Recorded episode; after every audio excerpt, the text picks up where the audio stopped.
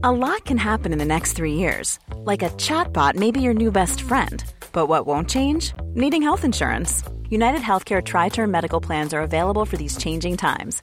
Underwritten by Golden Rule Insurance Company, they offer budget friendly, flexible coverage for people who are in between jobs or missed open enrollment. The plans last nearly three years in some states, with access to a nationwide network of doctors and hospitals. So, for whatever tomorrow brings, United Healthcare Tri Term Medical Plans may be for you. Learn more at uh1.com. Ready to pop the question? The jewelers at BlueNile.com have got sparkle down to a science with beautiful lab grown diamonds worthy of your most brilliant moments. Their lab grown diamonds are independently graded and guaranteed identical to natural diamonds, and they're ready to ship to your door. Go to BlueNile.com and use promo code LISTEN to get $50 off your purchase of $500 or more. That's code LISTEN at BlueNile.com for $50 off. BlueNile.com code LISTEN.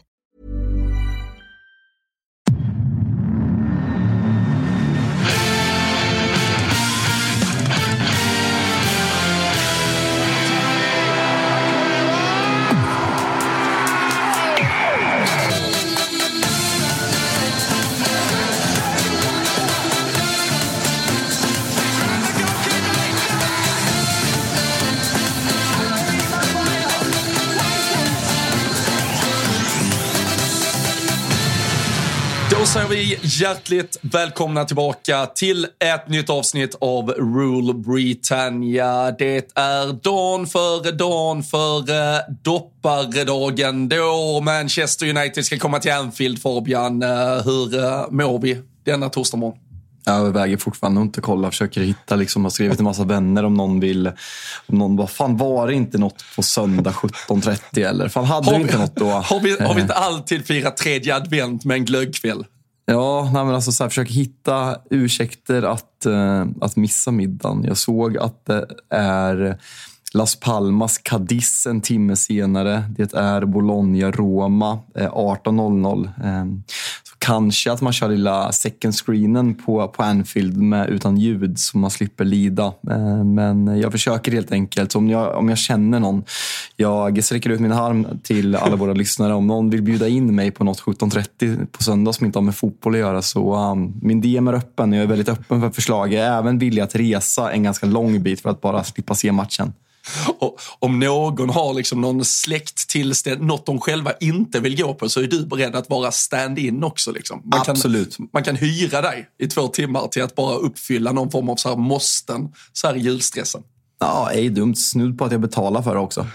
Ja, det, det låter som en win-win för folket där ute. Vi eh, vill väl återkomma till eh, det där som sker på Anfield på söndag. Vi, eh, vi brukar inte så mycket lägga fokus på att kanske snacka upp matcher, men med tanke på vad det är som stundar så får vi väl avrunda dagens avsnitt med att blicka ditåt. Men innan dess så har det ju spelats framförallt Champions League-fotboll. Vi ska gå igenom det, men jag tycker fan vi, vi får väl börja med att tacka lite för alla glada tillrop. Eller vi ska väl inte tacka så mycket, vi ska väl framförallt tacka Oskar um, ehm, Laurel, vår Aston Villa-vän, vår nyfunna vän som uh, var med oss senast och uh, det, gav, uh, ja, men det gav eko där ute. Många som har hört av sig och uh, varit uh, ja, men, uh, tacksamma för att få en Aston Villa-röst och uh, Oskar verkar ju ha charmat folket där ute också så han, uh, de, de skriker redan på att han måste tillbaka. Ja, nej, men när till och med Johan Ryn skriver i DM och, och tycker om honom. Ryn är väldigt... ja, men en ganska, älskar ju Ryn såklart, men en ganska hatisk människa. Kanske den mest hatiska människa jag känner. Eh, när han bara kommer positiva tillrop, då vet man att, att det var bra eh, och att Oskar var likeable.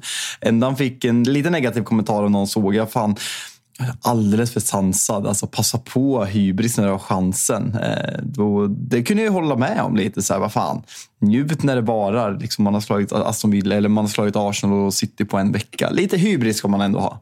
Ja, men uh, sen, sen minns vi också hur det gick för uh, Tottenham när eh, uh, Postacoglu sa till supportrarna att drömma. Sen blev det fem raka utan en jävla poäng i stort sett. Så det, Oskar kanske väljer rätt, uh, rätt nivå här av, ja. av hybris, balans och ja, men tillförsikt ändå till projektet som Unai Emery har igång. Men äh, det, var, det var kul att få en, en take där på den resa Aston Villa har varit äh, ute på. Har man äh, missat äh, senaste avsnittet så kan jag i alla fall rekommendera de första 20 minuterna bara för att få lite insikt i Aston Villa.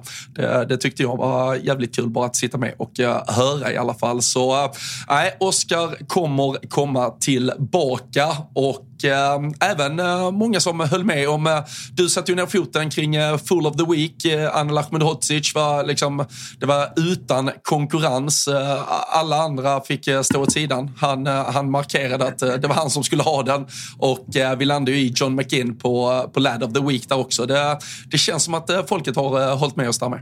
Måste även säga med Full of Week med Anel att jag tycker att det säger väldigt mycket om våra lyssnare. Att, eh, att vi har bra lyssnare. Men man har sett kommentarsfältet på andra sidor där folk har ifrågasatt Annels eh, beslut och att det har blivit verkligen en, en debatt och många har blivit, blivit idiotförklarade. Så Filip och Fredrik brukar säga att de har smartast lyssnare i världen. men Frågan är, fan våra imponerar alltså?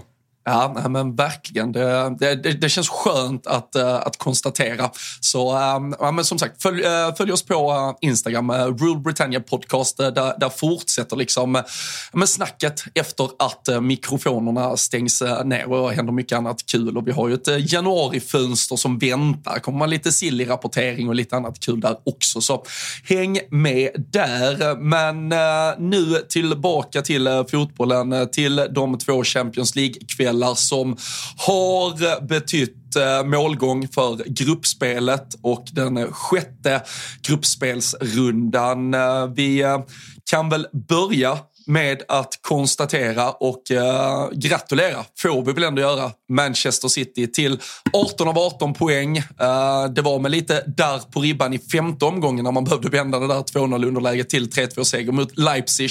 Men eh, ställde ut en ganska roterad elva i, eh, i Belgrad mot Röda Stjärnan här och löser det ändå. Så ja, City, de gör vad de ska. Tillbaka på winning ways nu. Det har inte varit så jävla vackert de senaste veckorna kanske, men nu börjar man vinna igen.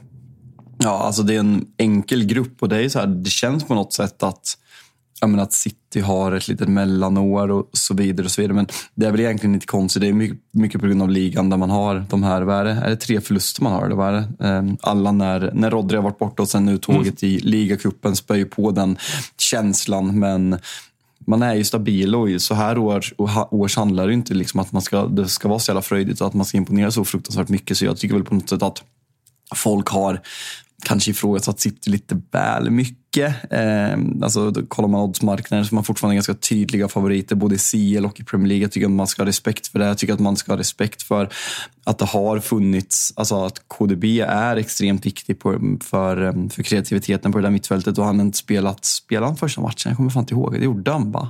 Utbytt, skadad i första matchen typ, eller? Han spelar väl... Community Shield, Community Shield Ja, Community Shield spelar han väl. Ja, så han är ju liksom noll minuter i ligan eh, och jag tror man glömmer bort hur viktig han är och hur viktig han är i de här ja, med tajta matcherna för att han är den enda som kan hitta Håland på det här. Alltså Håland är jävligt bra på jävligt mycket men de här målen som inte ens existerar är KDB i stort sett den enda som kan hitta Håland för att de förstår varandra på det här sättet. Så jag, ja, men narrativet kanske har varit, det var någon som skrev till oss på Twitter bara, fan ska ni inte börja ifrågasätta pepp? Jag bara, na, na, nej, eh, nej, nej, det ska vi inte. Han vann trippeln förra året. Han gått rent i Champions League och han är bra med i ligan. Så nej, jag känner inte att man ska ifrågasätta Pep. Jag eh, tycker City ser bra ut. Sen vet vi att, att, eh, ja, att City har haft problem när, eller att Pep har lite svårt med nya spelare att få in dem direkt i laget. Kunniga, inte kommit in Kovacic, lite av en miniflopp även nu, om han var Nu måste jag, jag måste bara sätta ner, jag måste sätta ner foten. Du kallar kun, honom Kunja förra avsnittet också. Det är, Matteus, det är Matteus Nunes du menar. Ja, du, sa jag Kunja? Ja, han spelar Wolves. Ja, exakt. Han kom ju från Wolves också. Men, eh, Stekhet form. Absolut, men jag, jag, släppte dig förra veckan, men eh, jag får sätta ner foten här faktiskt. Varför säger jag det? För jag vet ju att han heter Nunes. Eh, ja, nej.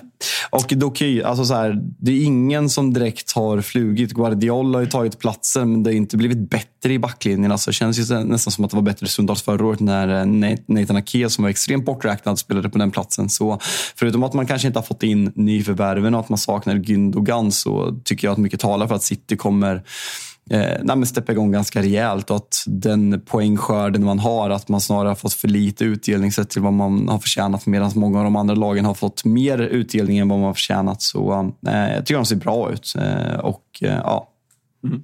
Och uh, nu, uh, nu, lyckas ju till och med Pep Guardiola få bollkallar att bli avgörande för sitt bygge. Du, du hängde med på hela storyn kring Micah Hamilton under gårdagen eller? Alltså, läste en rubrik, skummade, kände jag orkar inte. Så vill du, vill du dra den lite fort så får du gärna göra det. Nej, jag tror, följde man Champions League-studion eller om man bara var på Twitter så kunde man väl inte undvika den. Men eh, det var ju ja, men Mike Hampton, eh, debutanten där, som eh, gör mål dessutom. Bollkalle, i, han kommer ifrån Citys ungdomsakademi, spelat där sedan U9 och var då bollkalle i en match mot Crystal Palace för sex år sedan eh, hemma på Etihad där Pep tyckte att eh, men det går lite för sakta, det var liksom eh, dåligt tempo på matchen så han tar till sig då Hamilton bollkallen och säger varje gång bollen är ute, alltså bara, bara ös på bollar, ös på bollar, vi ska ha full fart nu här.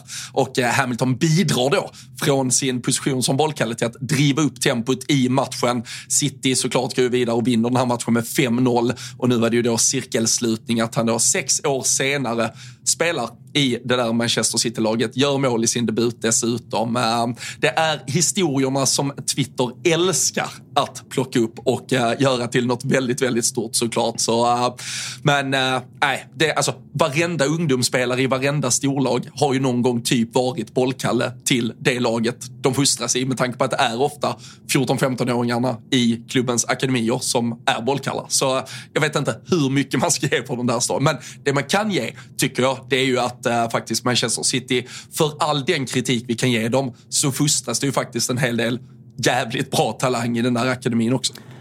Ja, alltså verkligen. Och det där är ju något som man var väldigt eh, tidig tidiga på bollen med. Alltså man såg Uniteds överlägsenhet på, på akademisidan. Eh, United är fortfarande en bra akademi, ska sägas, och fortfarande upp bra spelare. Men att man, man ändrade om hela Etihad Campus. Och det är inte bara att man har eh, ja, investerat i truppen. Man har investerat i hela området runt Etihad och liksom, eh, anläggningar för damfotbollen, för liksom ungdomsfotbollen, träningsplaner. Så det är liksom ett helt område som typ tillhör City som, som Abu Dhabi Group har, har byggt där. Så man la ju väldigt eh, tidigt väldigt mycket pengar på, på, på den delen av, av fotbollen också. Så det är, inte, det är inte förvånande att det börjar skörda frukt nu, att de börjar komma upp eh, talanger. Länge var det liksom han hade ju Michael Richards, alltså som, eh, vad är, eh, är han ens egen produkt eller? Nu, eh, Alltså han är väl egen produkt, men han är väl inte från Manchester om jag inte helt fel ute. Nu kanske jag är dum här. Eh, såg du förresten klippet på, eh, på Michael Richards och Jamie Carragher när de pratade filmningar igår? Eller? Ja, exakt. Det var, det var ju på tal om just den här Michael Hamilton som...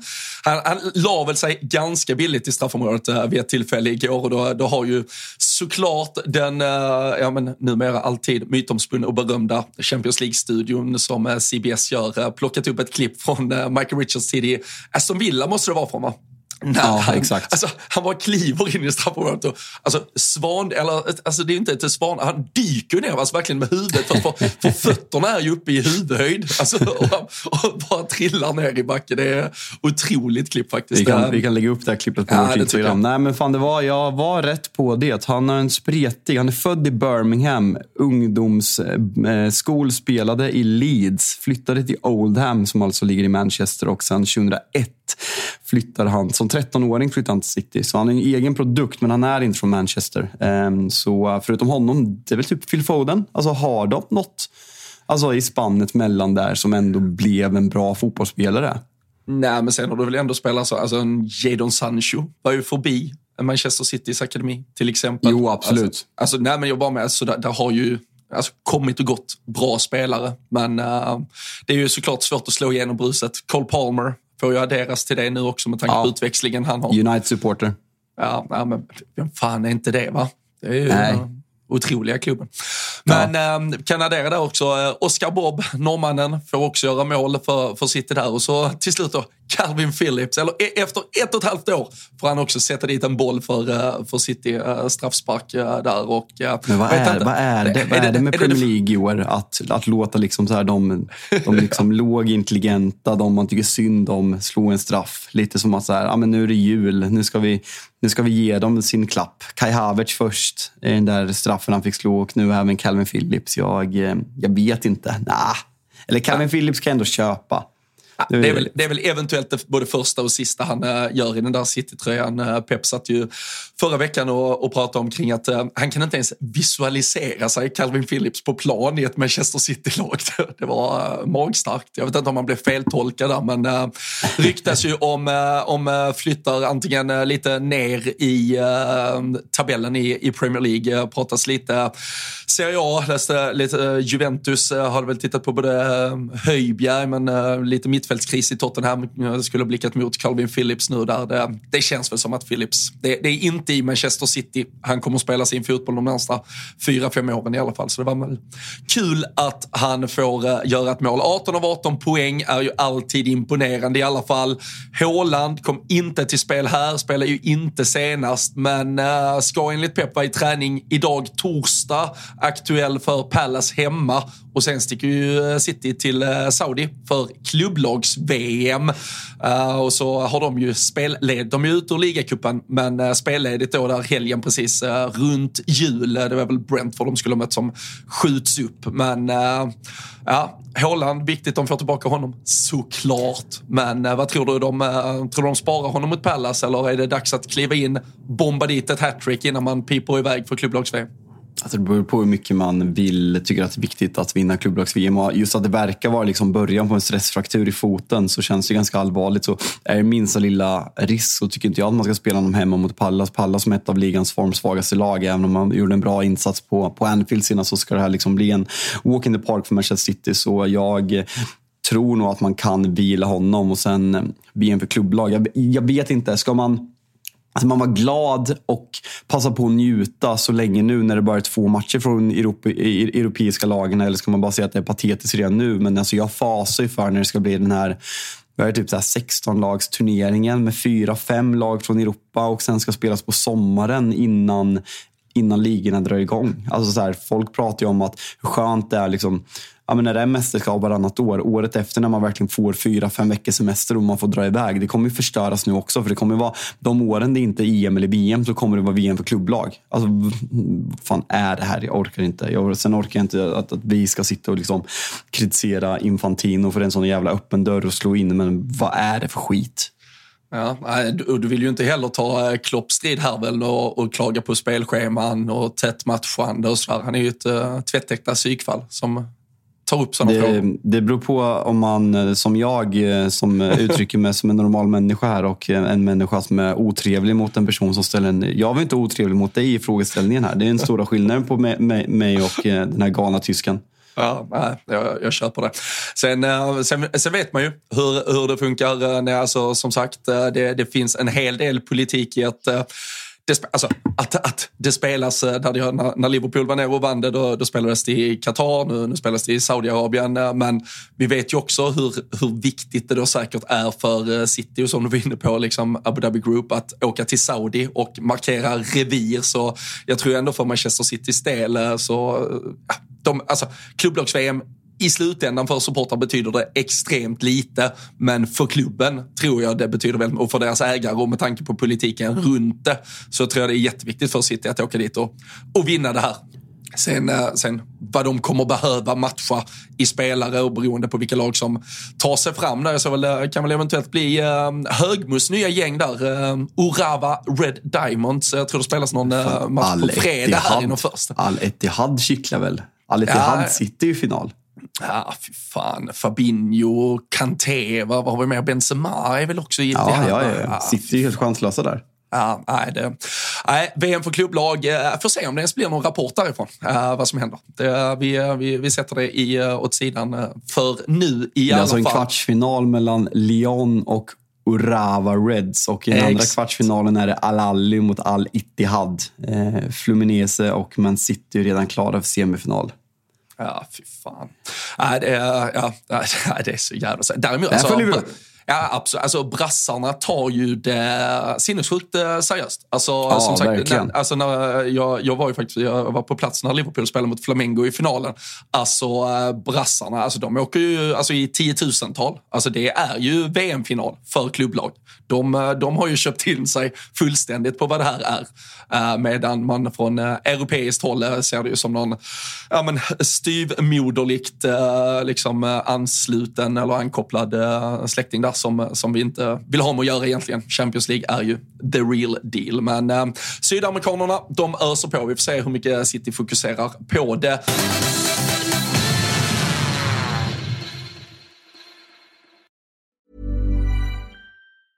I'm Sandra, and I'm just the professional your small business was looking for. But you didn't hire me because you didn't use LinkedIn jobs. LinkedIn has professionals you can't find anywhere else, including those who aren't actively looking for a new job but might be open to the perfect role, like me.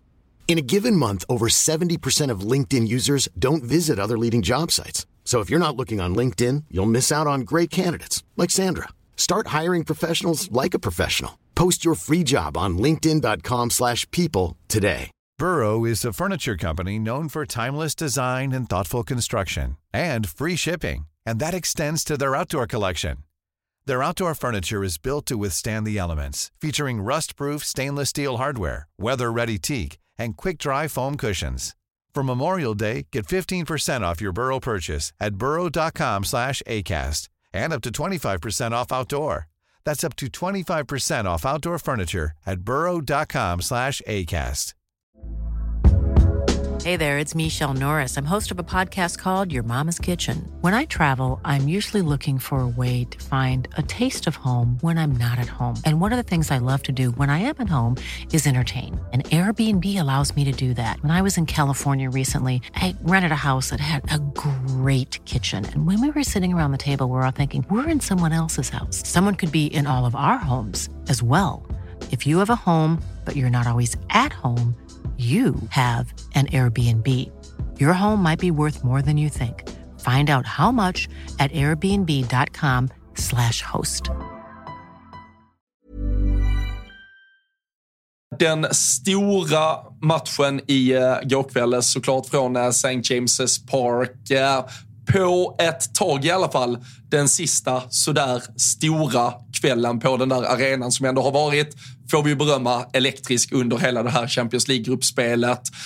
Jag vet inte om man ska säga att den där stämningen till slut blev deras fall, men nog fan fanns där en viss dos av naivitet i slutändan kring hur Newcastle approachade den här matchen och framförallt de sista 20-30 minuterna. Ja, jag tycker det är jävla fascinerande hur de, hur de klev på direkt efter 1-0 målet. Alltså så här, redan från start i andra halvlek att man anföll med så, så mycket spelare. Det var, noterade även att Fjällström och Granqvist reagerade på det. Här. Liksom, de anfaller med nio man och liksom står eh, liksom en, och en, halv, en och en halv spelare står liksom och väntar på att försvara när Milan ligger kvar med minst två stycken. Det är fascinerande och jag vet inte om det är naivt, om det är orutin från den här typen av matcher. Alltså om man kollar på det här laget, hur många har spelat direkta, liksom, eh, direkt avgörande matcherna i ett gruppspel eller liksom ett kuppspel förutom den, de, eh, de inhemska ligorna. Så ja, men fascinerande dåligt av Newcastle får jag ändå lov att säga. Ja, nej, ja, alltså, de har ju, alltså, utgångsläget känner väl alla till som följde med igår. Jag tror det känns som att Lasse Granqvist eh, förtydligade det typ eh, 27 gånger vad, vad det var som gällde. Men så, så länge man hade krysset i, eh, i Dortmund så, så att säga, räckte ju det för Newcastles del att, att bara vinna. Uh, nu var det väl bara några minuter i och för sig Dortmund till, dessutom han leda den där matchen. Uh, men det var ju i stort sett ett kryss hela tiden. Och, och för Newcastles del, alltså, för det första, när de har 1-0 såklart, då, då borde de nog bevakat det med. Men också vid vid 1-1 så länge du hade kvar krysset i då, alltså så här, det enda Newcastle behövde då var ju alltså, att tokköra som sagt med den här halvtimmen kvar nästan. Alltså, det räcker att ni gör 2-1 i 84 minuten. Alltså, tokkörningen kändes som den började alldeles för tidigt och att den var alldeles för högt upp för att den backlinjen skulle kunna hantera någon form av omställningsspel från Milan. Så det, det kändes som att man, jag vet inte om man inte hade någon plan, jag vet inte om man alltså, lite vara beredda på att ja, men PSG kommer nog så här, de kommer nog sätta ner foten i Dortmund. De, de kommer lösa det. Vi kommer vara chanslösa, så låt, låt oss ge fansen bara en sista vild och galen kväll här. För med lite bättre matchplan, lite bättre strukturer så känns det ju som att Newcastle hade kunnat kontrollera det mycket längre fram till ett avgörande där man själva hade det ja, men lite i egna händer de sista 7, 8, 9, 10 minuterna istället och hade kunnat lyfta fram det då. Nu blev det ju nu var det ju lite, alltså nu dog det lite innan det hann bli riktigt spännande på grund av hur naiva man var. Ja, nej men jag eh, som sagt, det blev ju en väldigt konstig grupp när man vinner.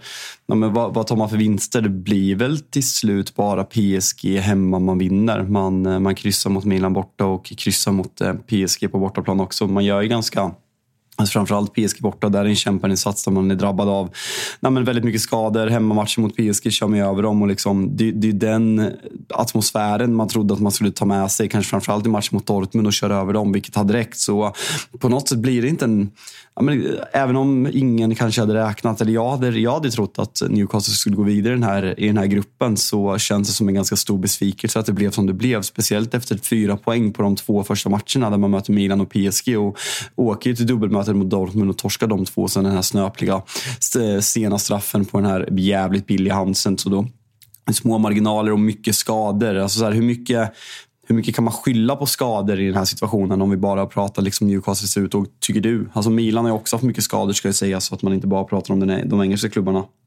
Nej, alltså sen, eh, jag, jag, jag skrev något uh, igår kring att dels, alltså, jag, jag, tycker ändå det är naiviteten som, som kostar dem i alla fall ett bättre utgångsläge till att lösa det i slutändan. Men det är också en, det är ju en för skadeskjuten trupp. Alltså sett till numeräret som är alltså, skadat, alltså antalet spelare med skador. Jag, jag skrev det så någon som kommenterade att ja, men kolla på Milan, de har Theo Hernandez som mittback. Ja, och Alltså, de har säkert två, tre skador. Fyra kanske. Jag vet inte. Jag, jag har inte full koll på, på truppen där och absolut några spelare. Men i Newcastle, där har vi att göra med att det är så många och att det därmed har betytt att i stort sett samma elva spelare har ju spelat varenda jävla minut de senaste. Alltså de, och dessutom då ska jag försöka alltså uppmana till den här uh, frenesin som, som man kommer ut med. Alltså första kvarten, 20 minuterna så var det ju exakt det vi har vant oss vid från, från, från, eller, ja, eller som man minns tillbaka till på PSG hemma det här att vi jublar efter varje inkast. Anthony Gordon hade ju en svettig tröja efter sju minuter i stort sett. Och, alltså de, de orkar ju inte, alltså mittfält, och det är väl också därför, alltså kombinationen av att den var så skadeskjuten den här truppen. Det fanns inte tillräckligt mycket kvar i tanken att då öppna upp för Hawaii-spel i en halvtimme i stort sett mot ett Milan som ligger på omställning. Alltså, där fanns ju inget mittfält kvar. Alltså, Joel Linton ville ju avgöra den här matchen, så han fastnade ju eget. Han var aldrig tillbaka. Alltså, där fanns inget mittfältspel och eh, alltså, så kombinationen av att den här truppen den var körd in i väggen och approachen till matchen, ja, det, alltså, det tog ut sin rätt i slutändan. Och det, Alltså så här, vi pratade om det förra avsnittet. Det, det, är kanske bäst för Newcastle på lång sikt för att fortsätta etablera sig i Premier League-toppen. Att det inte var denna säsongen man går vidare i Europa. Visst, nu hade man kanske kunnat ta tillbaka flera spelare när det väl ska in i avgörande skeden av det här. Men eh, det, det, det, är en trupp som när chans ges måste spela här för att börja vila. För det, det är inte många som har liksom, huvudet kvar. Alltså, och det är väl också det, förutom att benen, att det lär suga i dem, så känns det också som att skallarna nu är, de behöver vila. Det, det, det är tomt i den här tanken totalt. Vad, vad, känner du kortfattat för Newcastles säsong? Då? Alltså, känslan är ju att de har gjort det bra, men sen kollar man på tabellen och man så här, West Ham, luddigt jävla lag, blandar och ger ganska ja, men typ så här under halvland-lag. de är två poäng bakom. Brighton, som blandar fantastiska insatser med riktiga platsmatcher och har känts som att man knappt har vunnit. Vi, vi hade väl den där att man inte hade vunnit på de senaste sju matcherna för några veckor sedan. De har ju tagit vinster sedan dess, men samma, po eh, samma poäng som Newcastle och Manchester United. Utskrattade Manchester United, alltså en poäng före. Sen det är liksom, United har kanske tagit mer poäng än vad man har förtjänat medan Newcastle kanske har förtjänat mer poäng. Så det går liksom att prata om den också. Men vart, vart tror jag att vi har det här Newcastle? tror tror att eh, de kommer kunna steppa upp nu när skadorna kommer tillbaka och man inte behöver dubbla. Eller eh, ska man börja ifrågasätta så att man inte är bättre? Vart, eh, vart lägger vi nivån liksom? Nej, jag, jag, jag tycker ändå det kan härledas till till alltså, hur, hur status är i truppen. För jag, jag tycker de visar inledningsvis här med hur de, hur de tog sig an ligan igen, där, där jag tycker ändå man hade kanske snarare kunnat förvänta sig lite baksmälla initialt från förra säsongen. Att, att laget, alltså de flög lite högre än vad de hade egentligen kapacitet till förra året, men jag tycker de börjar den här säsongen fint. De har de där Champions League-kvällarna inledningsvis när, när truppen är tillräckligt välmående och visar att de kan hantera det. Sen däremot får man ju, alltså så här, vem ska vi ifrågasätta kring det? Är det är det truppbygget? Är det House, eh, alltså hur han har belastat spelarna? För det ska heller inte gå ett ja, halvår är det ju inte. Det är tre månader i stort sett vi har spelat av den här säsongen. Och så här många spelare redan är out. Så det har de bara inte... gått tre månader. Fy fan vilket helvete jag har framför mig. ja, men, alltså de, och de, men de har ju inte lyckats hantera dubbelspelande. Alltså det, det måste man ju vara, vara tydlig med. Och det, där finns väl tusentals lärdomar att dra. Och jag tror de har ett par rätt tuffa veckor framför sig innan det eventuellt kan ljusna igen. Och det, är väl, det var väl därför jag menar att när, när saker och ting faller på plats, när tre, fyra, fem spelare till är tillbaka, då finns det säkert all möjlighet att man gör en rejäl uppryckning i vår. Men just nu behöver nog Newcastle alltså, hitta sätt att grinda till. Alltså, kika bara, de, de har Fulham hemma i helgen. Alltså, det är inte lätt. Vi, vi pratar om Fulhams senaste veckor. varit jättebra. För Newcastles del så, så måste de nog förstå att lösa ett par trepoängare. framförallt kanske på hemmaplan de här veckorna som väntar. Och sen så får vi ta krafttag i slutet av januari, februari när truppen är, är lite mer återställd. För just nu så det, det är ett lag som går helt på knäna. Så jag, jag, alltså, jag tror att Newcastle fortfarande liksom är på riktigt, men eh, det, det, det är upp till Howe att ändå bevisa att man måste kunna ja, hantera truppen lite bättre. Och lösa. Jag tycker, alltså, nu kommer Isak in, men han är ju, han är ju iskall när han kommer in uh, i matchen igår också. Så det, just nu får han inte riktigt uh, allting att stämma Howe i hur han uh, belastar det lilla han har. Vad Tycker du att man kan reagera någonting på att han inte startar eh, säsongens viktigaste match? Eller liksom, är det ett taktiskt val att de tror att de ska kanske vara bättre laget, att Wilson är bättre i boxen, att Isak ska komma in och ligga på rulle? Liksom, men samtidigt, är, är man tydlig etta så startar man ju oavsett matchbild. Är det något oro, oroväckande? Nej, nu, nu tror jag alltså med tanke på att uh, Callum Wilson är, är den enda i, i, truppen i stort sett. Så, alltså, nu, nu har han ju såklart varit skadad så det har varit en rehabiliteringsperiod men annars har han ju ändå varit den som har fått haft minst belastning de senaste veckorna. Så jag tror helt enkelt det handlar om uh, alltså, fräscha, alltså få in en spelare med fräscha ben i alla fall. Uh, sen vill han ju vill han ju ha Gordon och, och Almiron på de där kanterna. Eh, så därav så blir det ju eh, Isak som, som får stå till sidan. Eh, sen kan man väl argumentera för att Isak borde, borde ändå gå före, men som sagt, fan, alltså det, är, det är så jävla höga toppar, men det är också så jävla djupa dalar på Isak. Jag, jag blir inte klok på honom. Jag, alltså, nej, det, alltså, han ser ut att vara fan bäst i världen stundtals med vissa aktioner inne i boxen, men han kan också försvinna fullständigt. Och det, det, det, är inte till hans fördel att eh, det är så uh, varierande. Alltså, Wilson är ju väldigt mycket mer, kanske inte samma höga topp, men du, du har fan den där 3 plus-insatsen alltid i honom. Nu, nu är han också ganska sval igår, det ska ju verkligen sägas. Men uh, jag, uh, jag, jag förstår att man gör det valet. Alltså få in en spelare, alltså alla andra spelare är ju, de är ju döda på den där planen. Så att Wilson ändå är där inne och kan springa lite, det, jag tycker väl det är vettigt av Howe att ändå gå på honom. Ja, nej, men det är väl känslan. Nu orkar inte jag prata Newcastle mer. Uh, nu får du välja om vi ska prata Arsenals extremt roliga, jag vet inte ens vilka de mötte, så, så obrydd var jag om den matchen. ja, vi, vi, ska, vi ska ta oss eh, till eh, tisdagen. PSV kanske? PSV var det absolut att de eh, mötte. Men eh, jag tänkte bara vid eh, onsdagen här, förutom att det var Champions League-fotboll, så var det ju lite Championship-boll. Och jag vet fan om vi ska skicka dig till Championship-podden istället. För det var en Big Nine med ett par Championship-matcher på och där hade du ju stenkoll. Det, lite spontant så slängde du ihop en Big Nine igår, fick sålt alla andelar. Det gäller fan att vara på hugget till och med när det är Midweek-omgångar. Men alltså vad blev det till slut? Åtta rätt, satte allt i Championship i alla fall. Det var Barcelona som svek, men eh, lite utdelning eh, trots allt va? Ja, nej, men eh, pengarna tillbaka plus lite till.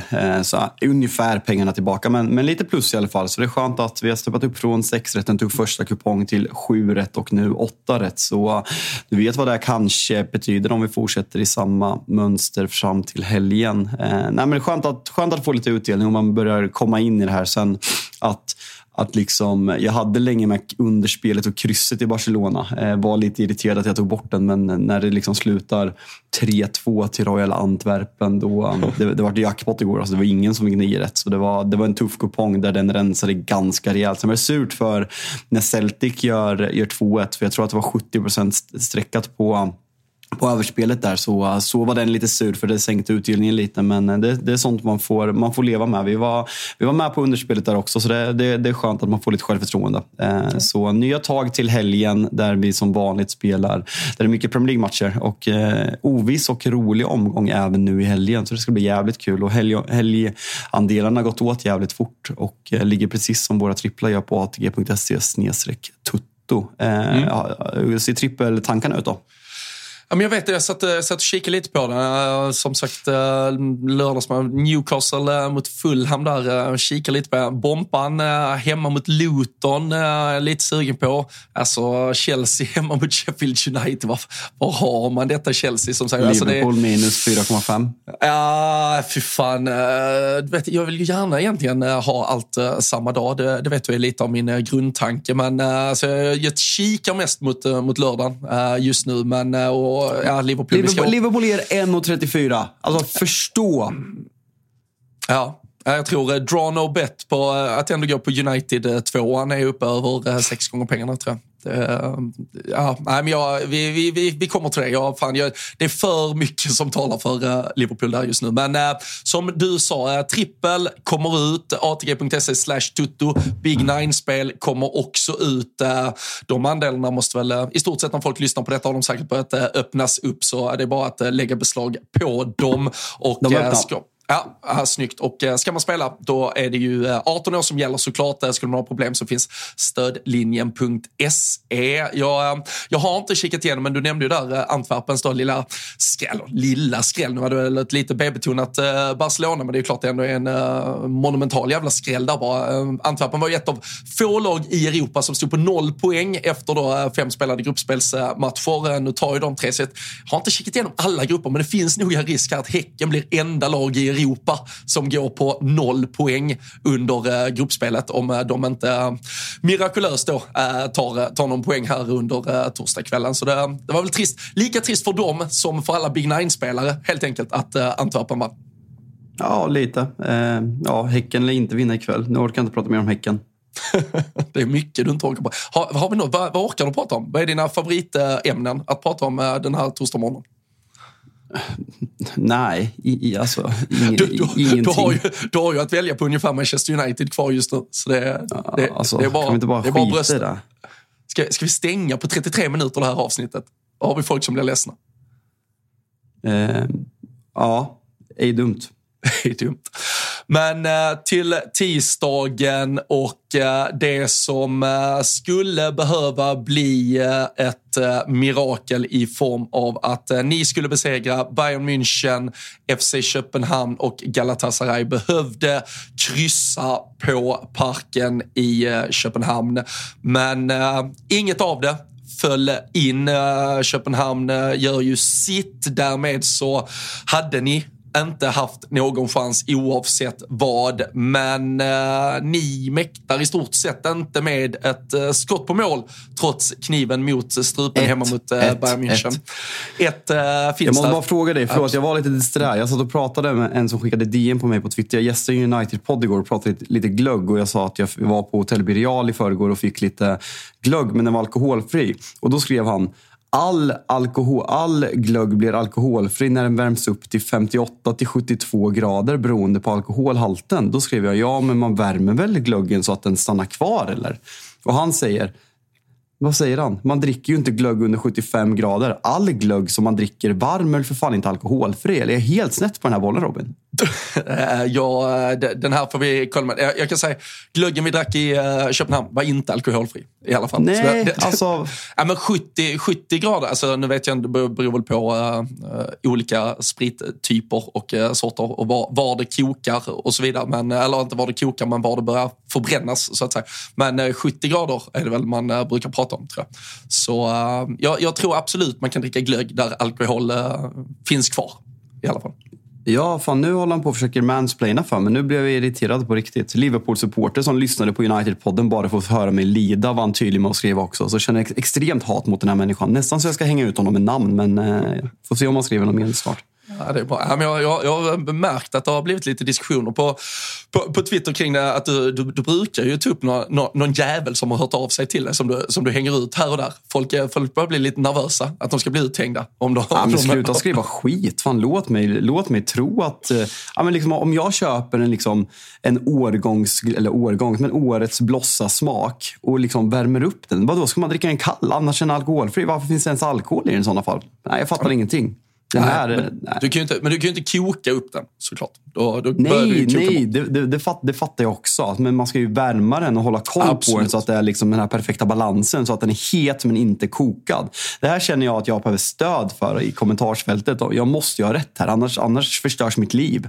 Ja, men har vi någon som, eh, någon som kan sin glögg så, så slide in i, eh, i Fabians eh, DM. Ta det där. Jag, jag orkar inte bli en del av han skrev att han var bandyfanatiker. Liverpool-supporter och bandyfanatiker. Känns ju inte som en tokskön person. Ja, känns visserligen som att folk som går på bandy dricker en del glögg. Gör inte det? Jo, Hoppas men en den är kan. sönderkokt för de fattar ju inte. Ja, det är bra. Men eh, du, eh, jag förstår att eh, du försöker byta samtalsämne för att slippa prata om det som har varit ett ja, men fullständigt haveri till Champions League-gruppspel. Ni, ni kommer sist i gruppen. 15 insläppta mål. Ni tar fyra poäng mot, eh, ja, men i en grupp där då både FC Köpenhamn och eh, Galatasaray finns med. Du eh, lyfter till protokollet att det till slut blir ett skott på mål eh, mot Bayern München i måste-matchen. Vad, eh, vad, vad, vad säger vi nu här om eh, när vi gör bokslut på Europa-äventyret? Det blir ju inte ens Europa League, ska vi säga. Alltså dels att det är inte i tisdags vi förlorar den här gruppen. Ehm, sen, sen är man ju fortfarande liksom Erik Ten Hag. Alltså jag vet inte, alltså, vad, vad, vad känner du där? Alltså jag, ehm, alltså jag, jag har ju liksom mina känslor utanpå. Jag, jag, men alltså jag, jag kan inte hantera att han står efter matchen och säger att vi spelar bra.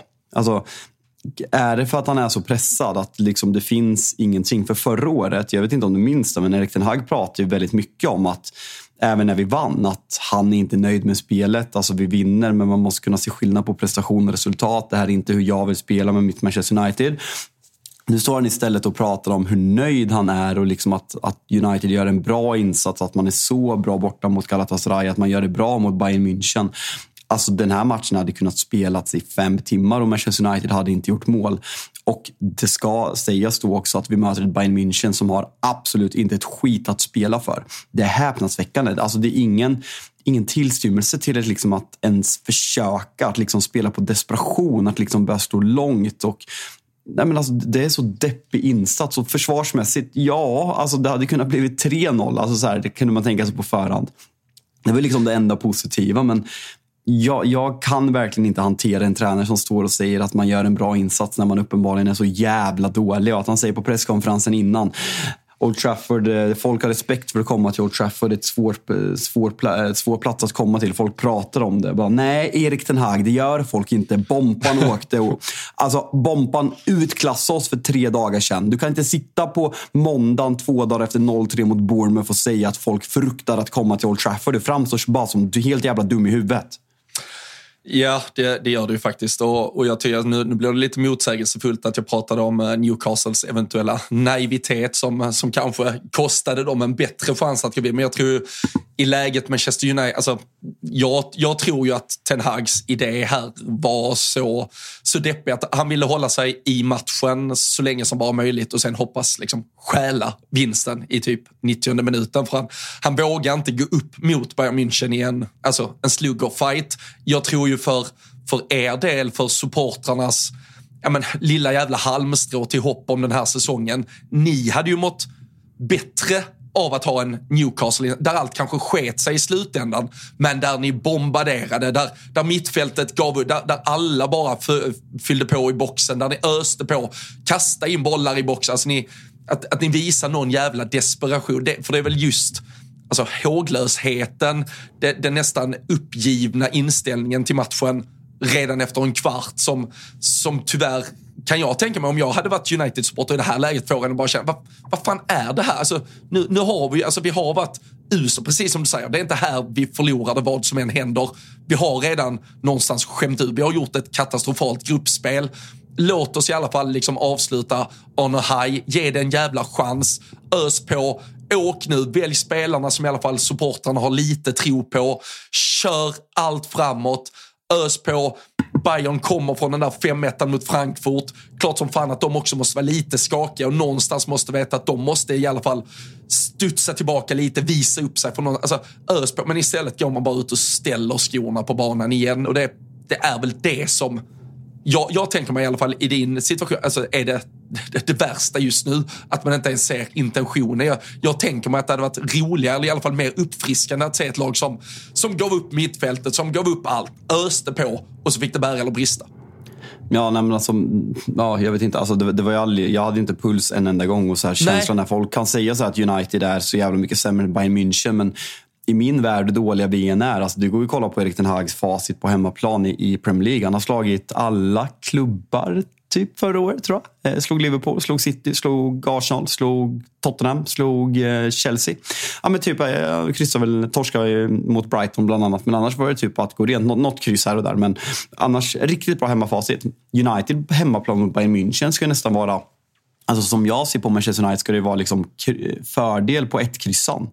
Eh, men det var, det var som fruktansvärt håglas insats också, en klasskillnad. Och jag har egentligen två saker som jag reagerade väldigt kanske starkast på den här matchen. Det var väldigt många saker jag reagerade på, men två saker jag reagerade på starkast. Eh, hängde du med på Rafael Varane den här matchen? Eller? Den lilla detaljen som, om vi tar liksom Rafael Varane, varför han inte har spelat och vad som sker den här matchen. Hängde du med på det? Här, Nej, inte, inte, inte mer än att uh, han, han verkar ju ha blivit satt på planen till att någonstans uh, man, man markera Harry Kane, vilket gjorde att han uh, absolut markerade Harry Kane, men han var ju inte riktigt där han borde vara så, så ofta ja, kanske. Han, han, var typ vår bästa spelare ska sägas, vilket inte säger jättemycket, men topp tre i alla fall.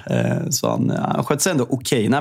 Nej, Erik Den Hag har ju liksom, det har varit ganska tydligt sedan Manchester-derbyt för ungefär ett en och en halv, två månader sedan. Att eh, när han spelade Johnny Evans och Harry Maguire den matchen med argumentationen att det var ta for, for, tactical reasons. Och då har det kommit fram till att han, Harry Maguire är första val som höger mittback just nu. Rafael Varane kan inte spela vänster mittback för när man spelar med två högerfotade eh, eh, centrala mittfältare så kommer man vara tvungen att slå långt när man hamnar under press. Och det är därför man inte spelade. Det är därför man har spelat Johnny Evans före. Man har spelat Victor Lindelöf före till vänster för att han är en bättre vänsterfot. Man har även spelat Luke Shaw.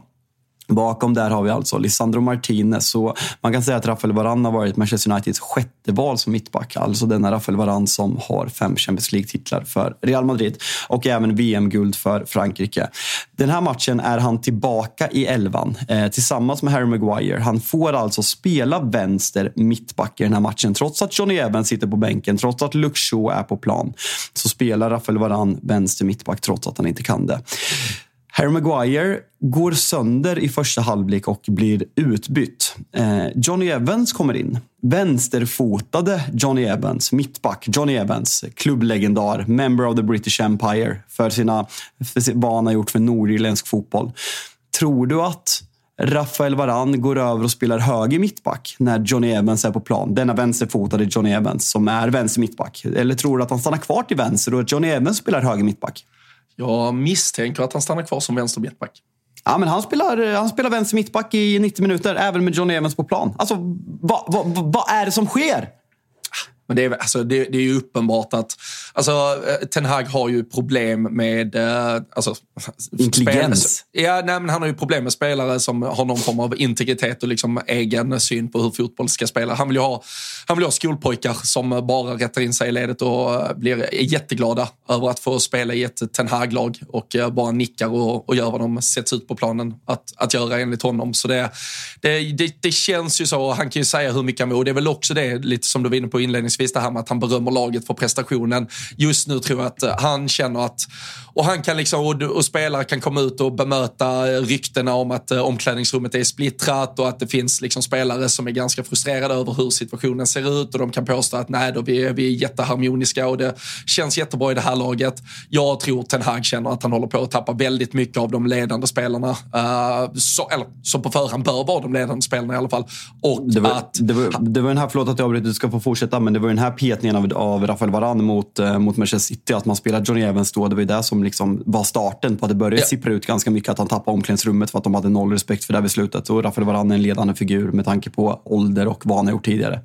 Ja, och, där, och det är därför jag tror också att han nu som sagt måste försöka alltså, klappa med hårs på de spelarna som ändå är där. Att, ja, men jag tycker de här gör det bra, de är ute och liksom visar någon form av jävla, jävla hjärta och, och inställning fast att man uh, knappt kan förstå det själv när man sitter och tittar på. Mm. Men, uh, så det, det känns ju som att han försöker rädda det som räddas kan, men uh, nog fan känns det som att det, det är ett jävligt splittrat United. Och vi, vi, vi, ska inte gå in på huruvida hans framtid finns där. Jag tycker du har varit tydlig med det, att så länge inte den sportsliga strukturen ovanför honom finns på plats så, så är det väl bara att bita ihop och låta låta det här gå dit det går. Liksom. Det, det, är klart att det finns någon form av jävla gräns kring hur illa det kan gå, men ligger man kvar där och slåss precis bakom toppen i, i Premier League nu under våren så, så får det väl vara tillräckligt i en säsong som är förlorad på många sätt och vis. Och så får ni ju mm. vänta på att saker och ting sätts på plats ovanför honom. Ja, jag eh, ska komma till det andra. Jag kom på en annan sak. Jag såg ett klipp på eh, eh Japp Stam gästade ju The Overlap, det här Sticks for Football, nya, nya grejen de kör på Youtube med Carragher, Neville och Roy Keane var även i studion den här gången. Och han sa, han pratade liksom om att det här är inte Erik Ten Hags fotboll. Alltså det här är inte nej, nej. fotbollen, alltså även första året. Alltså det är inte den fotbollen Erik Hag spelade i Ajax. Alltså i närheten och Japp Stam är ändå, han är från Holland, han har följt Erik Hag under en längre period. Så han, han vet ju vad han snackar om. Jag, jag, vet inte vad han håller på med. För det här är inte den fotbollen han, han spelade där och det är den fotbollen han värvades för. Så vad, vad det beror på, han, han vet liksom inte. Men att han var väldigt tydlig där. Ja, sen, det, sista, ja, men det sista jag vill komma till med den här matchen bara. Alltså jag, jag, vill, jag känner att vi har nej, men varit för snälla mot Anthony när vi har bedömt honom. Eh, ja. eh, nej, men alltså, när vi har sagt att det är nej, men förra säsongens värsta värvning, att han är provocerande, att han... Att, eh, nej, men liksom, allt med Anthony är eh, horribelt. Alltså, han är den sämsta fotbollsspelaren som någonsin har spelat i Premier League. Han är den alltså, sämsta värvningen i världshistorien av fotboll. Alltså, han, han måste ha lurat någon att han är fotbollsspelare. Alltså, han, han är så dålig. Han är så provocerande. Alltså jag, jag, finner inga ord. Och folk liksom rankar Harry Maguire som etta på den sämsta värvningen inom tiden i Premier League. Kom igen, alltså snälla. Alltså, Harry Maguire, alltså Anthony förtjänar inte att knyta Harry Maguires skor. Låt mig vara väldigt tydlig. Där är, där är en situation när han försöker göra någon eh, bara så här klackpass på mittplan. Bara sätter den mitt på en Bayern-gubbe och sen stämplar honom. Det, det, är liksom så här, det är orange kort i stort sett. Men där man bara känner så här, så här det här är, han är helt utcheckad. Alltså skallen är ju väck och äh, det är, äh, det är eh, på, och nästan på tal om henne, men jag, jag såg också det här äh, overlap-avsnittet med, med Japp Stam och då, då, då nämner ju också Gary Neville när de ska presentera Stam som, som gäst så går de igenom hans CV som bara player of the year year i Holland 97-98 eller så. Roy Keane bara, ja, vem fan har inte blivit player of the year i den skitligan? Liksom. på, på, på tal om Anthony och alla jävla värvningar de plockade in Jip Jobstar means a big Dutchman. Nej, fy fan. Nej, det, var, det var tider när ni hade sådana äh, värvningar från den holländska ligan i ert lag. Det, det var lite bättre kvalitet på de gubbarna. Då lite, lite. Ja, lite, lite, lite.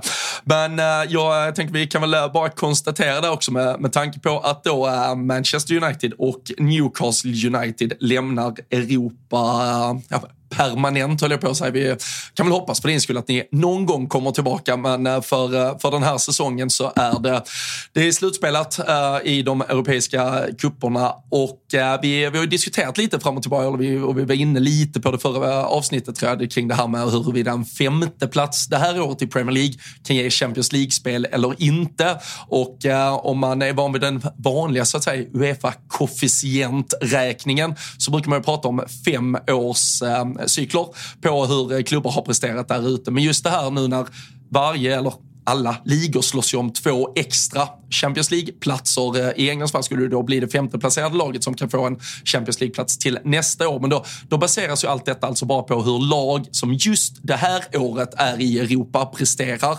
Dock viktat likvärdigt mellan Conference, Europa League och Champions League.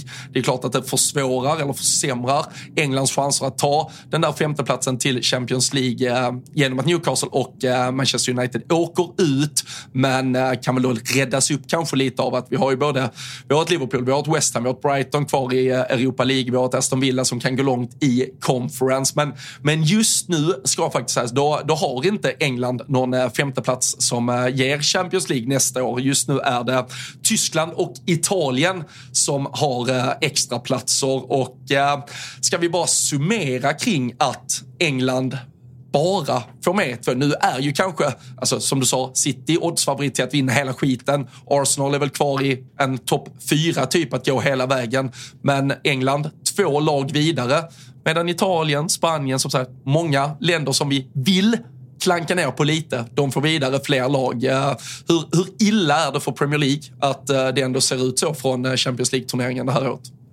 Alltså, jag hade den här diskussionen med, med, med, Svanen igår och han slog ju såklart på den. Han, han är ju väldigt mild i sina åsikter så när det gäller vilken liga som är bäst. Eh, så det var en ganska het diskussion innan, eh, innan eh, sovdags igår. Men tycker ändå, alltså så här, det, alltså dels kan man ju peka på att de fyra bästa lagen i England inte spelar i Champions League i år. För att förra säsongen var liksom en konstig säsong. Därför kanske framförallt Liverpool har en, har en mellansäsong. Liverpool ska ju representera eh, England i Champions League, alltså det är inget snack om det.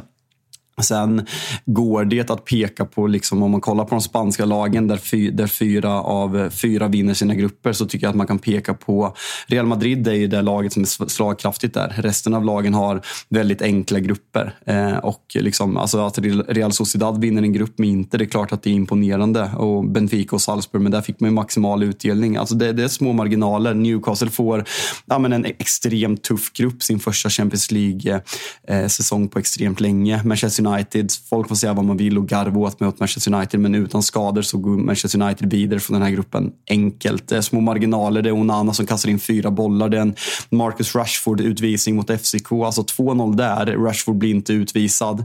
Den segern hade räckt för att ta United vidare. Så tycker att man kan peka på små, eh, små marginaler tillsammans med att de bästa lagen inte representerar. Så långsiktigt inte orolig alls. Kortsiktigt är det klart att det är ett slag för engelska klubbar men det blir framförallt ett slag för de lagen som, som jagar. Alltså Aston Villa, Manchester United, Newcastle, Tottenham. Alltså vilka som, som kommer slåss om för topp fyra i Premier League skulle jag, ja, men skulle jag kunna sätta ganska mycket pengar på att det blir, eh, att det blir eh, Liverpool, Arsenal och Manchester City utan inbördes ordning. Mm.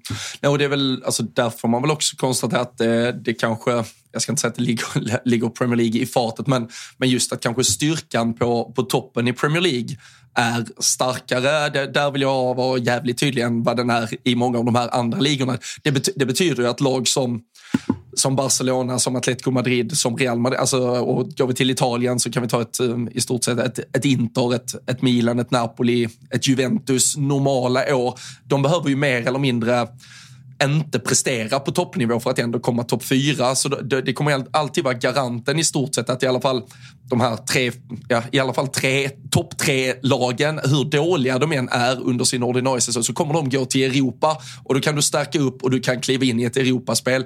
I England så, så visar det sig direkt när Liverpool har en mellansäsong, när, när Chelsea har en mellansäsong, när, när ett United då detta året kanske har en, då, då kommer man trilla ur det där. Det kommer vara mer rotation på vilka lag som kommer topp top fyra, till och med topp fem kanske om man då får den där femteplatsen. Det betyder också att året efter är det ju inte säkert att just det är Englands bästa. Det kommer att vara större rotation på de engelska lagen. Antagligen med tanke på att den engelska toppen har blivit bredare. Vi har, vi har ju snarare kanske åtta nio, alltså ett Aston Villa kan ju mycket väl göra en otrolig säsong nu. Det är ju inte nödvändigtvis att Aston Villa nästa år, ifall de går in i Champions League på grund av sin prestation den här säsongen, är Englands fjärde bästa lag det året. Men det, det visar väl att ja, det, den engelska toppen gör kanske att spetsen ut. Sen kommer vi kanske då alltid ha ett Manchester City som därmed har ja, de har någonstans pole position i både ligaspel och Champions League-spel. Men, men jag tror lagen där under kommer ha svårare att bygga kanske den kontinuiteten som Italien och Spanien, Tyskland kan bygga trots att de har mellansäsonger. För de kommer ändå alltid klara en topp top 3-4 även med lite mm. sämre ligaspel. Sen finns det kontinuiteten i en ekonomi på annat sätt. Alltså de, de italienska och spanska klubbarna får kontinuitet i ekonomin genom att budgetera för Champions League, vilket de är typ garanterade eftersom det inte är lika brett som du säger. Men de engelska klubbarna har ju liksom den säkrade ekonomin genom genom liksom tv-avtal och, och liksom eh, kommersiella, eh, kommersiella eh, sidan av sporten som är liksom överlägsen i England. Sen en, en klubb som Manchester United som kostar ju extremt mycket på, som har liksom, ja, den situationen och budgeterar för Champions League. Så det är klart att det är svårare, men för en klubb som Aston Villa, då, då blir det liksom de är inte på den nivån att man budgeterar för Europa än. Eh, men, eh, men jag, hör, jag hör vad du säger och det, det är en intressant take på det, absolut. Mm. Ja, vi får se hur, uh, hur det blir där. Uh, vi, eh, vi kan väl bara konstatera att Liverpool spelar Europa League ikväll. Ska, ska bara städa av sista matchen där. West Ham och Brighton spelar matcher där de vid, vid poängträ, eller i alla fall vid seger, så toppar de sina grupper också. Ganska svaga gäng från Champions League tycker jag som går in i det där Europa League-playoffet, 16-delsfinalerna in i. Så West Ham Brighton vidare som grupp så, så har de också rätt bra läge på att avancera avancera en bit i eh, Europa League. Liverpool kommer såklart ha det. De är redan klara ettor. Och sen ska Aston Villa också bara ta sin första plats i gruppen i, i konferensen. Så får vi väl se hur det går för de engelska lagen då i eh, de lite mer B-betonade turneringarna framåt. Men... Äh, ska, stor... hylla, ska hylla Arsenal också. Alltså, vi har ju redan gjort det. Vi gjorde det förra veckan, när man så, ja. eller för två veckor sedan, när man säkrade gruppsegen. Men känns inte PSV hemma, eller borta kanske det var. Jag vet inte ens. så utcheckad var jag på den här matchen. Ja, men det är jättestarkt av Arsenal. Liksom comebacken i Champions League efter jävligt många år. En, ja, men det är en lätt grupp, men det är fortfarande så en lurig grupp. Det är ingen så här walk in the park. Någon av matcherna, att man löser det så, så tydligt samtidigt som man, det inte har gått ut över ligaspelet är jävligt imponerande av Arsenal. Eh, och eh, nu, nu, eh, nu börjar det lite tajtare. Vad, vad har man? Är det inte två? Nej, vad fan har man? Man har Brighton. Brighton hemma och sen Liverpool borta. Exakt, så det, det, är tuffa matcher. Och sen West Ham hemma är väl ganska enkelt, men sen Fulham, ett på nytt för ett jävla Fulham på nyår och sen eh, tidig fa Cup-match eh, mot Liverpool. Så ja, men intensivt och tufft schema för Arsenal som de sätts på prov eh, på riktigt nu. Det, det ska bli jävligt intressant att, att följa, för man har ju Ja, men lite, alltså Liverpool som vi pratade om, alltså både Arsenal och Liverpool har vi pratat om mentality monsters, så att man avgör sent. Sen går jag den diskussionen är de så jävla bra som tabellen visar? Alltså så många poäng. Det har varit jävligt många eh, tunga segrar och det, det, är en styrka i sig att ta dem. Men liksom någon gång så är det väl bra att kunna vinna de, de här övertygande segrarna också som, som Arsenal har fått fram lite då och då och som ni kanske framförallt gör på hemmaplan. Så ja, men ruggigt intressant schema både för Liverpool och december. Jag tror att mycket kommer, man kommer kunna se om det kommer bli ett, eh, vad säger man på svenska, tre hästars race. Ja. Kan vi säga? Säger man det? Absolut. Ja, ja. Riktigt fult. Free horse ja. race. Snyggare. ja, men jag tror att man kommer kunna se det efter de här, vad blir det, fyra, fem matcherna eh, ganska tydligt. Eh, om något lag börjar tappa av och om, något lag börjar bli, förutom sitter då, typ så här, fyra, fem poäng bakom, bakom så tror jag att det kan bli tufft att vända det. Men eh, bara spekulation. Ja, det blir, eh, det, blir egentligen inte mer eh, klichémässigt än att man, man vill liksom se vilka lag som är, är med i racet efter det tuffa julschemat. ja, men det, det, det, det ligger något i det. det. Det brukar vara här man, man ser vilka lag som orkar eh, hålla ihop det sen. Sen beroende på hur eh, lotter faller, Champions League lottas ju på slutspelet lottas på, eh, på måndag där. Och eh, alltså för Arsenals del att få en fet resa framåt i Champions League också. Vi pratade ju förra året om hur de, ja men lite så snöpliga, de, de, sen om de vaskade, slarvade, liksom inte kom vidare i det där Europa League-slutspelet och, och att det då kanske sen smittar av sig lite. Va? Man kommer ur momentumet uh, istället. Så det är ju den där balansen igen med hur mycket man då ska balansera prestera i Europaspelet. Fokuset där var, var liksom det moralboostande kan ge laget även i det inhemska spelet kontra då balansen av att det såklart också sliter på, på spelare. De kommer ju behöva ta, spela antagligen bästa elvan uh, två dagar i veckan, uh, flera veckor framåt uh, under våren ifall de ska gå långt. Så vi, vi får väl se där. Vi, vi har klivit upp på dryga timmen här redan, men med tanke på det som stundar på... Det är, takt, det är taktiskt av mig att dra ut på så jag slipper prata det, om det, det, är tre, det är tre, fyra riktiga sidospår så, som du har tagit här för att uh, slippa detta. Jag, jag, jag, jag har märkt det när, när du börjar diskutera glöggrecept och uh, kokpunkter och skit. Och, då känner man att det är något han vill undvika. Men eh, uh, 17.30 på söndag, Liverpool-Manchester United. Alltså, jag känner så här. Det är för mycket just nu som talar emot er, som talar för oss. Alltså, ska jag ge dig din, liksom, din chans till hopp och tro så är det ju att när saker och ting står så, alltså stjärnorna står för rätt just nu. Vi, vi, har liksom, eh, vi kör ju LFC-podden vid sidan av där vi bara snackar Liverpool. Vi kör, brukar köra lite tipstävlingar och så här inför matcher. Jag skickade ut igår, ja, men då inför söndagens möte. Alltså du vet, folk tippar de tippar 6-0, de tippar 7-0 igen. Jag bara så här, det, det, kan inte, alltså blixten slår inte ner två gånger. Alltså, vi har 5-0 på Old Trafford ganska liksom, eh, i, i närtid. Vi har 4-0, 7-0 de senaste två ligamatcherna hemma. Alltså, men det fortsätter inte så. Alltså, det, det, är liksom, det, det, känns som att folk lastar in nu mer i någon riktigt jävla dassig aktie här som till slut bara kommer krascha fullständigt. Ja, det, det, är för mycket som talar för oss. Det är för mycket som talar emot er. Alltså, Maguire kliver av, Shaw kliver av. Det är sjukdomar på spelarna. Ni får knappt ihop en elva. Alltså, jag säger att det här är er bästa chans på Anfield på år och dag för fan. Nej, men det är sjukaste jag hört. Alltså, det är alltså, alltså 11-0 de två senaste eh, matcherna på, på Anfield till Liverpool. Däremellan har vi en 5-0 på Old Trafford till Liverpool. United kommer ställa ut med en Ja, alltså elvan om Maguire och Shaw är skadade. Eh, det är alltså Dalot vänsterback, eh, Johnny Evans och Rafael Varane. Eh, det är Aron van Bissaka. Det är ett centralt mittfält med Kobe Maino, Bruno Fernandes. Nej, Bruno Nej. Fernandes är avstängd. Scott McTominay och Amrabat. Kanske, om vi får ha lite tur, Marcus Rashford till vänster, Höjlund centralt och Premier Leagues sämsta spelare genom tiderna eh, till höger, även om jag hoppas något annat. Alltså det, det är en sån dålig elva, alltså Liverpool. Det kan bli blod. Sen hoppas jag ju på något sätt att man lärde sig av förra säsongen att man, att man försöker verkligen, alltså kör Ole-taktik, ställ elva spelare liksom bakom bollen och ligg på kontring på Rashford. Alltså det är det enda jag kan se kan, kan ge oss någonting den här matchen. Men det är på den här nivån. Jag tar 0-3. Alltså på riktigt. Ja, jag, jag tror också det. Det hade varit skitskönt om vi bara hade kunnat enas där. Om du och jag, om vi ska höra av oss till Premier League, att vi har, vi har kommit fram till att 3-0 är bäst för alla parter. Alltså, alltså blir man tvångsnedflyttad på VO eller? Annars är VO inte en dum idé. Alltså, jag tror att det är bättre för Manchester Uniteds målskillnad än vad det här kan bli. Ja, fy fan. Det, ja, nej, jag, jag, som sagt, alltså jag, det är för, alltså för nu Alltså, nu har ni, det är så mycket skit som har gått mot er, så det finns någonstans...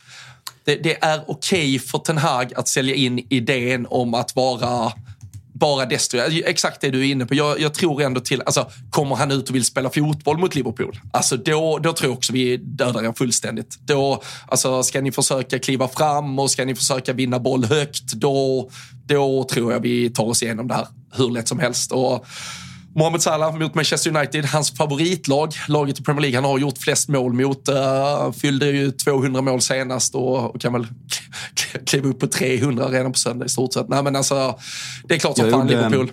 Jag tror att jag gjorde gnugget igår. Eh, sen råkade jag räkna bort mig en gång, men jag tror att det var rätt. Men jag kommer inte ihåg antal.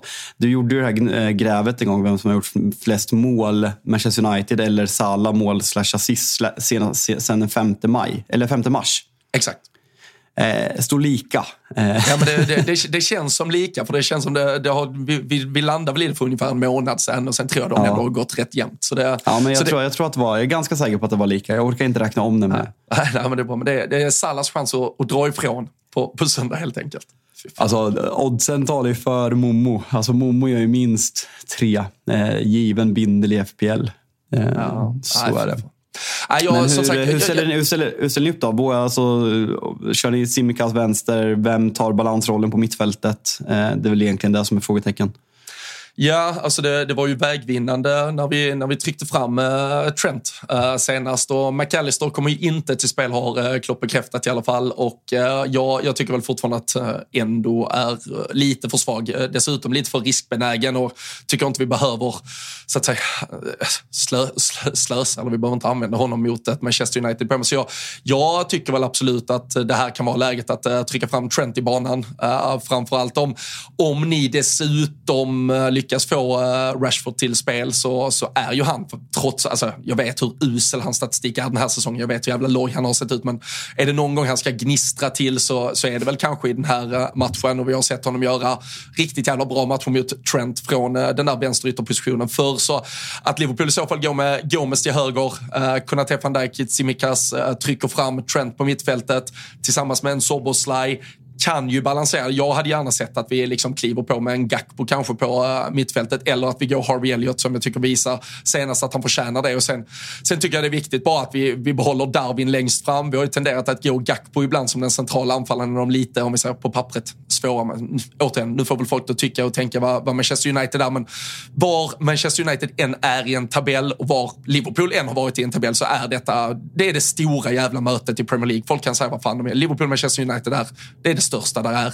Och eh, då, då har eh, Klopp ibland övertänkt lite. Och jag tycker han ska gå med Darwin Salah, Nunes, eh, eh, eller vad säger jag, Darwin Salah och Luis Diaz och så ett ganska offensivt balanserat mittfält och, och trycka på. Du, du nämner ju ert mittfält. Alltså är det McTominay, Amrabat och Maino så ska vi ju kunna köra över det faktiskt. Du har sett Kobby live, han är ju helt överlägsen.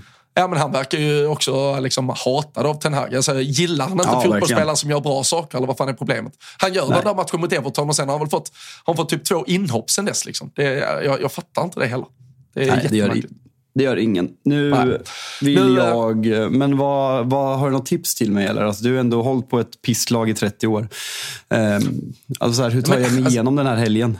Så här ja. dåliga har ni aldrig varit. Alltså så här, ni har ju all, även när ni var dåliga, även när ni hade Roy Hodgson, ni åkte till Old Trafford. Det var ju så här, ni var ju ofta bra. Ni gav oss en match. Ni var bra på hemmaplan mot oss. Ni gav oss en match. Jag har aldrig varit så här när vi är dåliga. Vi, vi, vi, vi har ingen som är bra på plan. Jag, vad heter det? jag hörde Alltså på 80-talet när ni var helt överlägsna, det väl liksom er bästa period. United har plusstatistik på Anfield då.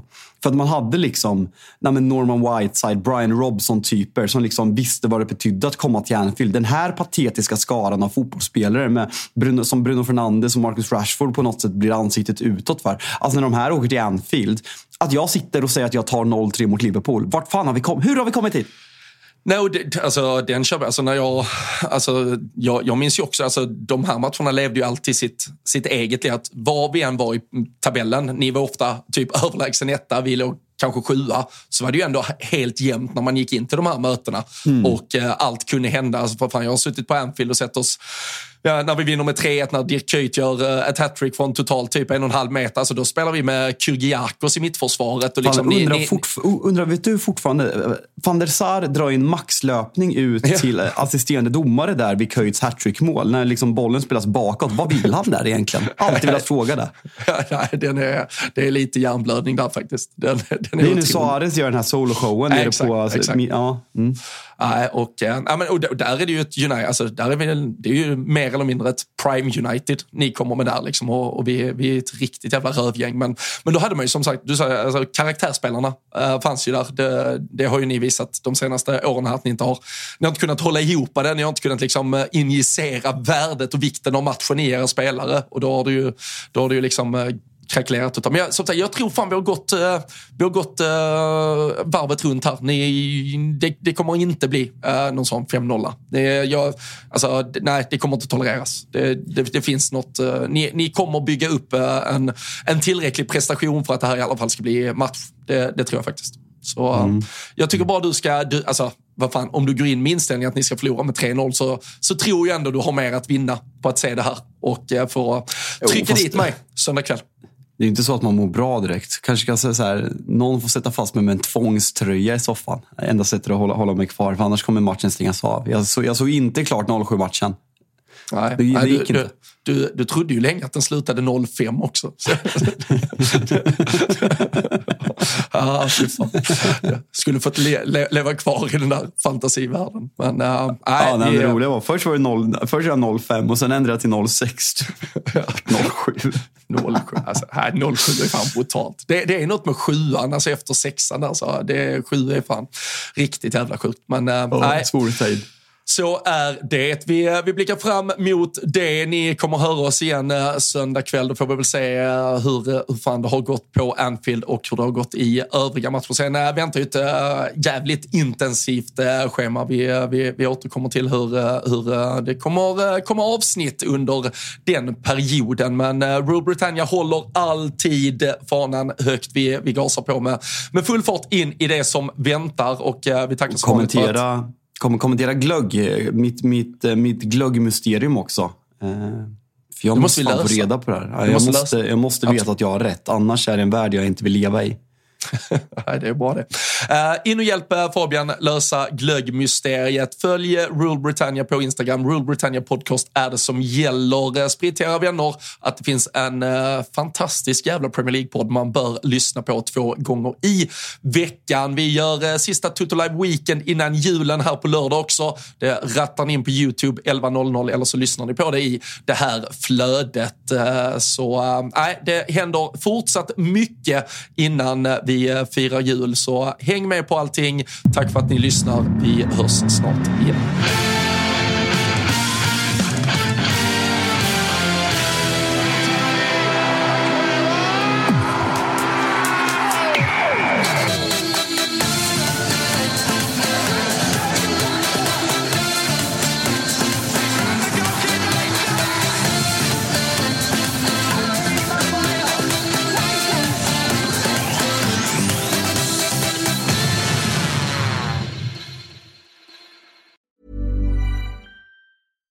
Deserves the best, and there's no better place to shop for Mother's Day than Whole Foods Market. They're your destination for unbeatable savings, from premium gifts to show-stopping flowers and irresistible desserts. Start by saving 33% with Prime on all body care and candles. Then get a 15-stem bunch of tulips for just $9.99 each with Prime. Round out Mom's menu with festive rosé, irresistible berry chantilly cake, and more special treats. Come celebrate Mother's Day at Whole Foods Market. Mom deserves the best, and there's no better place to shop for Mother's Day than Whole Foods Market. They're your destination for unbeatable savings, from premium gifts to show-stopping flowers and irresistible desserts. Start by saving 33% with Prime on all body care and candles. Then get a 15-stem bunch of tulips for just $9.99 each with Prime. Round out Mom's menu with festive rosé, irresistible berry chantilly cake, and more special treats. Come celebrate Mother's Day at Whole Foods Market.